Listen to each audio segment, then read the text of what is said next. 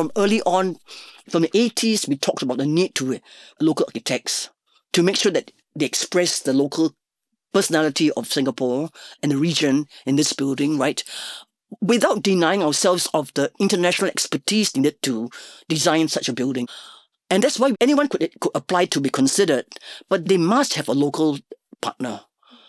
And that was our way of ensuring the Asian content. We had this wonderful committee called the Asian Performing Arts Scholar Committee. All our plans were run past them. And the Asian scholars are the ones who told us what Asian artists need. For example, they would tell us when an Indian dancer is being made up, they don't sit at a mirror, they lie on the floor. And their colleagues make them up. And I really enjoyed those conversations so much because, because it gave us a different perspective from what the Western architects had done, you know. The brief of the design competition was very clear. It was not going to be the last art center of the 20th century. It's going to be the first art center for the 21st century.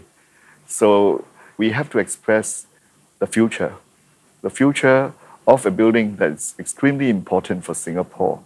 You know, the most important post-independent public building to be built in Singapore. The location for this Esplanade Theatres on the Bay is a very exciting site. It faces the Padang, faces a civic district, and on another side is Marina Bay. But on the other hand, it's very challenging because it's a very awkward triangular site. We concluded that it's best to do a cluster of halls, of theatre and concert hall, up in the front where the site flares out. But when you design and plan on a site that flares out, you know, there will be deep spaces within the building on the inside. So we have this big concourse, which is very exciting. But as you go in, leading towards the halls, you don't get natural light. And here is a site that deserves to communicate with nature. When you can bring light and air and nature into the building, I think the people will feel more at ease in the concourse.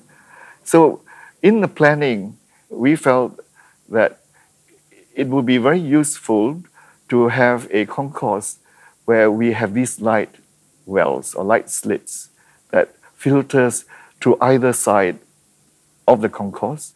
And we chose the use of natural sandstone, which with the natural light filtering through these skylights they appear nice and warm and friendly. The other thing that we did was to enter into the building at grade on the ground so that it becomes a, building that will welcome the public, that makes it easy for the public to flow through the buildings. And it's not one that will be used only when there are the occasions of theater show or concert going on. It has to be a building you know, that the public of Singapore will embrace and will come on a regular basis. Because originally there was an open ground here, and by introducing the layout and the planning, we gave back to the, the people of Singapore a people's place. They can be here any time of the day and night.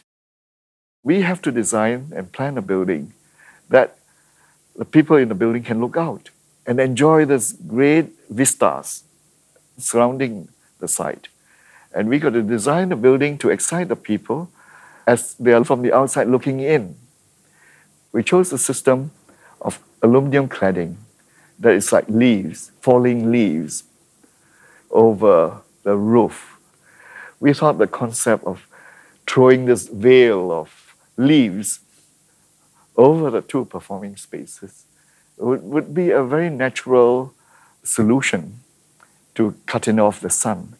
And with com- the, the computer systems that we have today, we can angle all these leaves to respond to the direction in which the sun shines into the building, you know, from the morning when the sun rises to the evening when the sun sets.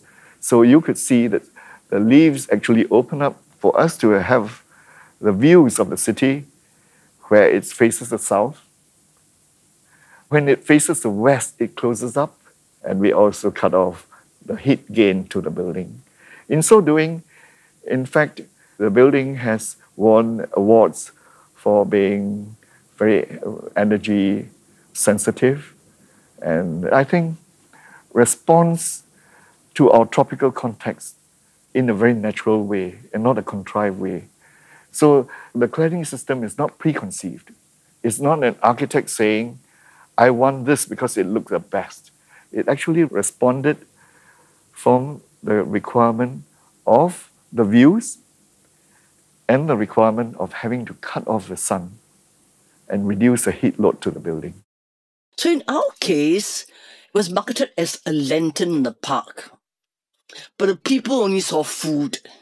They saw they saw bacang, they saw melomai kai, they saw bananas, they saw chocolates, you know, and in the end saw the durians, right? So, so it's it's very much like, you know, like abstract art, right? Where the viewer would interpret it as it fits them, right?